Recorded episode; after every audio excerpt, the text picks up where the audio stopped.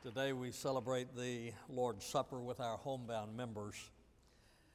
As we participate in the Lord's Supper here, some of our deacons are in the homes of about 45 of our homebound members. I always look forward to this service because we have a number of people who can no longer attend church, but they love the church, they pray for the church, and this gives them an opportunity to participate with their church family as we partake of the Lord's Supper. The Lord's Supper historically has its roots in the Jewish Passover.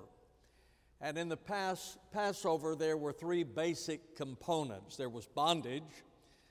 The Hebrews were in bondage to the Egyptians into forced labor. The second part is deliverance. They began to cry out to God, asking God for deliverance from their slavery. God heard their prayer. And at the burning bush, he met Moses and said, Moses, I want you to lead my people out of bondage, which he did. The third component is celebration, the celebration of their deliverance. The Lord's Supper has those same three elements in it. There is bondage. We were in bondage, but our bondage is a bondage to sin. In John chapter 8, verse 34, Jesus answered them Truly, truly, I say to you, everyone who commits sin is the slave of sin. So we also were in bondage. We are in bondage to sin. But Jesus Christ came to deliver us from our sin. That's the reason the cross is so important to us because the scripture says that at the cross, Jesus took all of my sins, He took all of your sins on Himself, and He paid for our sin that we might be forgiven, that we might be free. In Galatians chapter 1 verse 5 Paul wrote it was for freedom that Christ set us free. Therefore keep standing firm and do not be subject again to a yoke of slavery. So, as we look at the Lord's Supper, there are three parts to it. We were in bondage to sin. Jesus paid for our sin that we might be free. And then there is the celebration of the freedom that He provided. Take your Bibles, turn with me to 1 Corinthians chapter 11. We'll begin reading in verse number 17. Paul writes to the church in Corinth but in giving this instruction, I do not praise you because you come together not for the better, but for the worse. For in the first place, when you come together as a church, I hear that divisions exist among you, and in part, I believe it. For there must also be factions among you, in order that those who are approved may have become evident among you. Therefore, when you meet together, it is not to eat the Lord's Supper. For in your eating, each one takes his own supper first, and one is hungry, and another is drunk. What, do you not have houses in which to eat and drink? Or do you despise the church of God and shame those who have nothing? What shall I say to you? Shall I praise you? In this I will not praise you. For I received from the Lord that which I also delivered to you, that the Lord Jesus, in the night in which he was betrayed, took bread. And when he had given thanks, he broke it and said, This is my body, which is for you. Do this in remembrance of me. In the same way, he took the cup also after supper, saying, This cup is the new covenant in my blood. Do this as often as you drink it in remembrance of me. For as often as you eat this bread and drink the cup, you proclaim the Lord's death until he comes. The church in Corinth was an interesting church. It was laced with problems. Paul mentions that in verse number 17 when he says, But in giving this instruction, I do not praise you, because you come together not for the better, but for the worse. So, as Paul is addressing the church in Corinth, he is speaking about the scandal of worship that was common in that church. And then he reminds them what true worship is supposed to be. He said, as we come together in true worship, first of all, we look back, verse number two. Now I praise you because you remember me in everything and hold firm to the traditions just as I delivered them to you. So Paul calls upon the church at Corinth to remember the traditions that had been delivered to them. One of the issues I think we face today is that we set aside or we ignore the traditions that have been passed on to us. As a result of not knowing our history, we do not know who we are as a people. We need to be mindful, we need to be reminded of the traditions that have been passed to us. As I thought about that, I thought about some of the traditions I grew up with. I grew up with a tradition that the Bible is the Word of God, that it is the infallible, inspired Word of God. It used to be said that the Bible says that I believe it, that settles it, and as time went by, that was changed from the Bible says it, that settles it whether I believe it or not. But I believe the Bible is the Word of God. That is the tradition that was passed on to me. Another tradition passed on to me is that a believer should be faithful in attendance, not forsaking the assembling of ourselves together, but we are to be faithful in our attendance. I grew up on a farm. I remember those Sunday mornings when we would get up early, feed the chickens, milk the cows, do all those things one had to do in order to be at church on time. I remember my mother cooking on Saturday, cooking our Sunday lunch on Sunday, on Saturday, so she wouldn't have to do it on Sunday.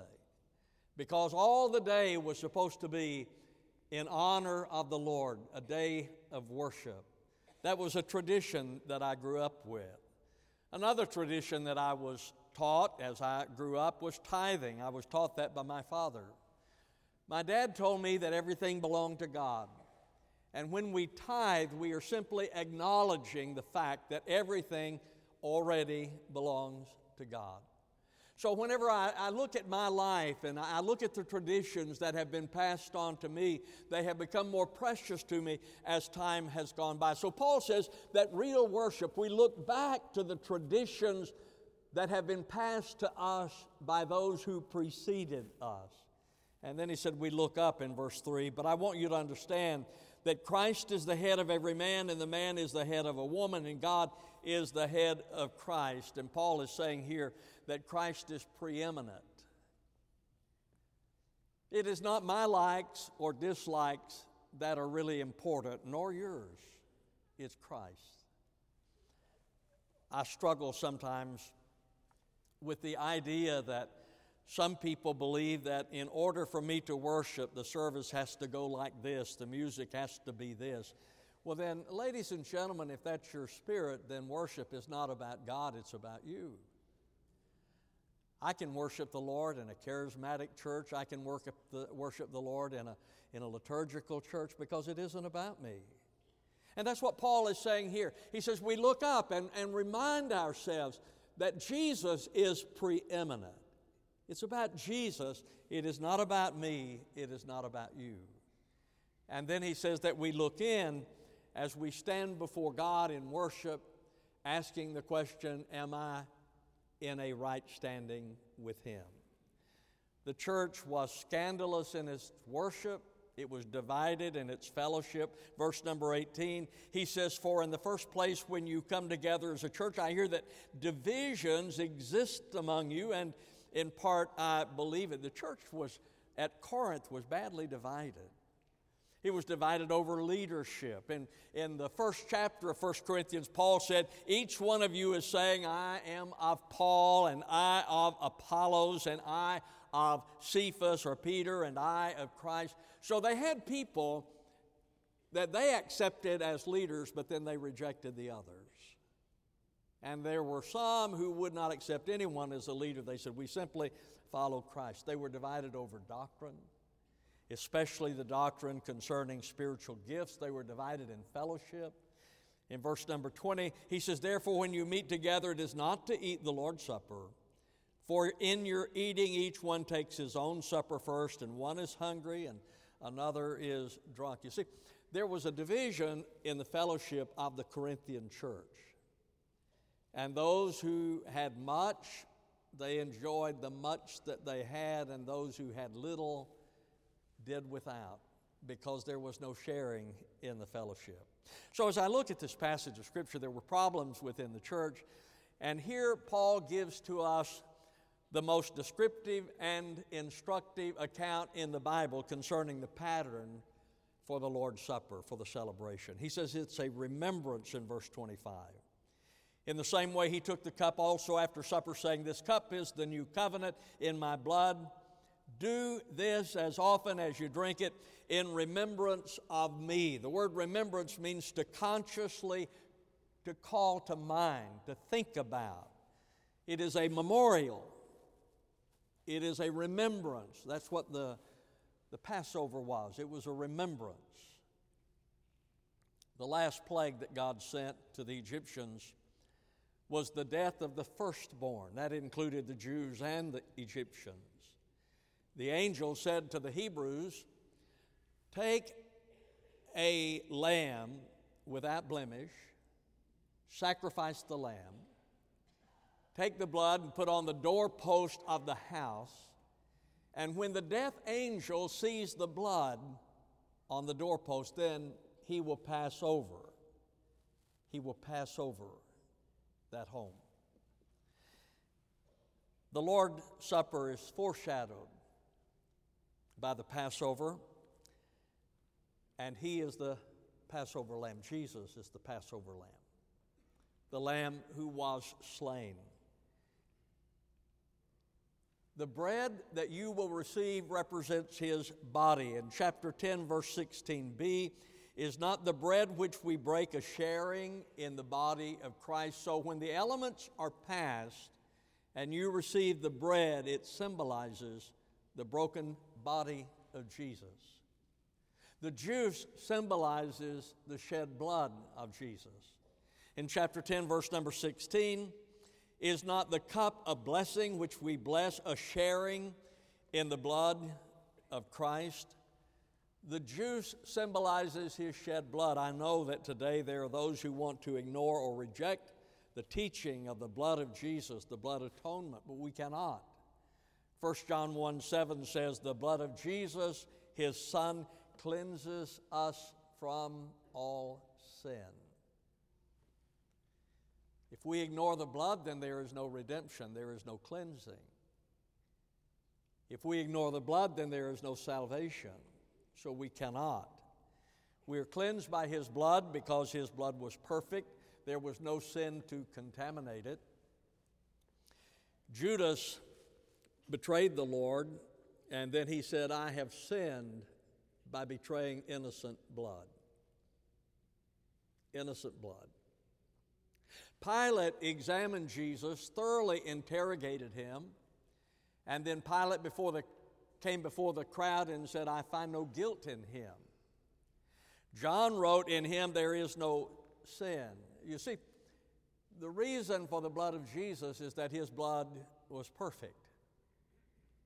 His blood is perpetual in its cleansing effect. In the Old Testament, the priest had to offer sacrifices again and again and again, year after year after year. Jesus offered himself as a sacrifice once for all. So the Bible says in Hebrews 7 27, he does not need daily, like those high priests, to offer up sacrifices first for his own sin and then for the sins of the people, because this he did once for all when he offered up himself. The blood of Jesus has a perpetual cleansing power. He cleanses in perpetuity. The blood of Jesus is powerful. Mary Baker Eddy, founded Christian Science, wrote The material blood of Jesus is no more able to cleanse from sin when it was shed upon the cursed tree than when it was flowing through his veins. She was wrong about that. What can wash away my sin? Nothing but the blood of Jesus. Would you be free from the burden of sin? There's power in the blood, we remember. And then there is a proclamation in verse 26 For as often as you eat this bread, drink the cup, you proclaim the Lord's death until he comes. We remember the sacrifice and we proclaim it. What is the message we proclaim? What is the message of the church? His death. That he died on the cross and rose from the grave. That is the message. The mandate we proclaim that message until He comes. That is the message and will be the message of the true church of Jesus. The promise of the return of Christ is mentioned over 300 times in the New Testament. It is the blessed hope of the believer that Jesus is coming again. So there is the preparation for the celebration. It is a remembrance and it is a proclamation. Then there is preparation. We are to prepare. It begins with examination in verse number 28. But let a man examine himself, and so let him eat of the bread and drink of the cup. The word examine means to prove, test, approve, to prove with a view to approve. Did you notice that this is to be a personal examination? Let a man examine himself. I'm not to examine you, and you're not to examine the person seated next to you. You examine yourself. And you examine your attitude. Verse number 27 Therefore, whoever eats the bread or drinks the cup of the Lord in an unworthy manner shall be guilty of the body and the blood of the, the Lord. He is not saying that we are worthy, he said in an unworthy manner. In other words, our attitude has to be correct. Vines wrote, treating it as a common meal, the bread and cup as common things, not apprehending their solemn symbolic import. Then there's a warning in verse 29 For he who eats and drinks, eats and drinks judgment to himself if he does not judge the body rightly. For this reason, many among you are weak and sick, and a number sleep. Now, I, I take the Lord's Supper very seriously, and that's the reason. He said, Because some of you have not had the correct attitude in the participation of the supper. Many are sick. Many are sick. Some sleep, which is a euphemism for death. Some have died because of it. Now, here's the promise that he gives in verse number 31 if we judge ourselves rightly, we should not be judged. So, if I judge myself rightly, which he tells me to examine myself, if I judge myself rightly, then God does not have to judge me. Verse number 31 But if we judge ourselves rightly, we should not be judged. But when we are judged, we are disciplined, disciplined by the Lord in order that we may not be condemned along with the world. God disciplines his child but he does not condemn us to death. Here's the consideration, verse 33. So then, my brethren, when you come together to eat, wait for one another.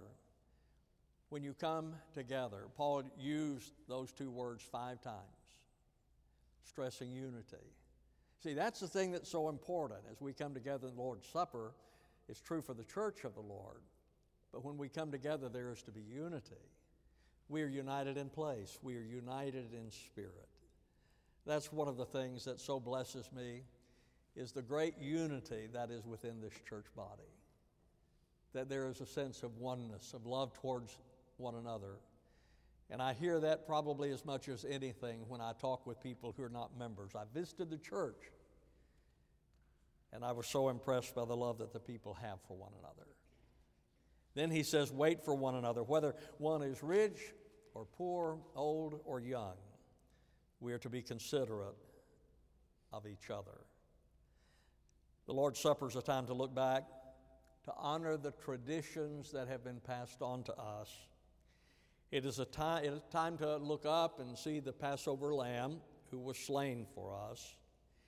It is time to look out and see a world that is lost and needs Christ, and it is a time to look in to ask the question how am I in my standing before the Lord?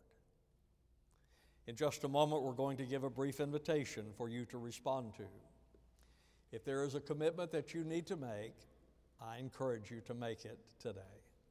Our Father, I pray your blessings upon this time. I pray, Lord, for those who need to make commitments to you that they would do so. I ask in the name of Jesus. Amen. Would you stand with me, please, as the choir sings, You Come, I'll greet you you do.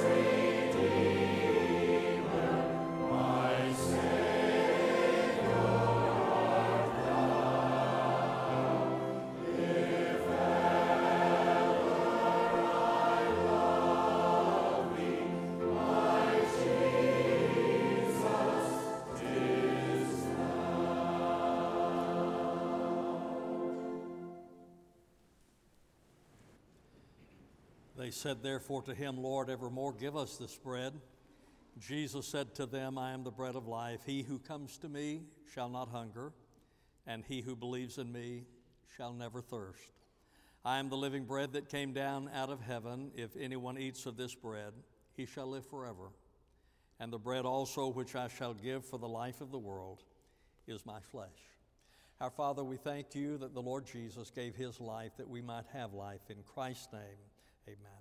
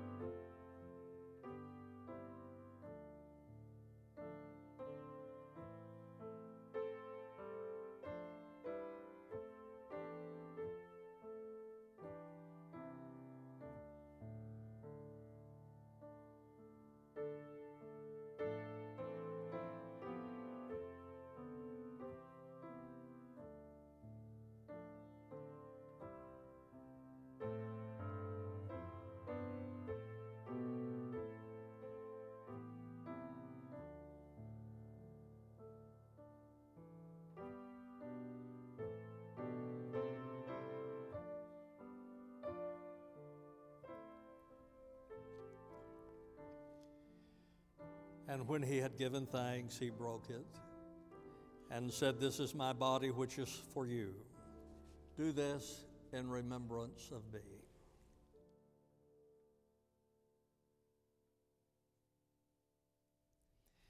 In the same way, he took the cup also after supper, saying, This cup is the new covenant in my blood. Our Father, we thank you for the shed blood of the Lord Jesus by which we are cleansed, blood that is perfect, perpetual, and powerful. Understanding that without the shedding of blood there is no remission. In Jesus' name, amen.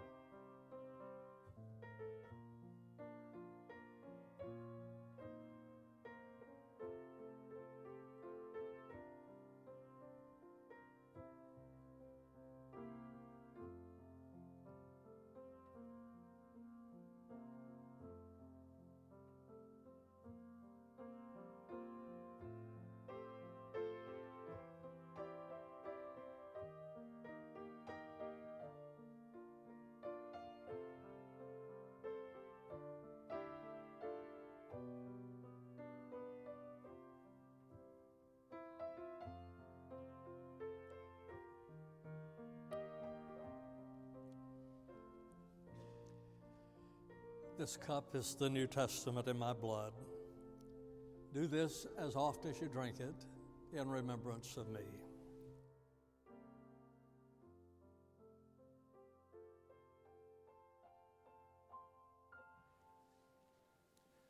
Let's stand as we sing together, please.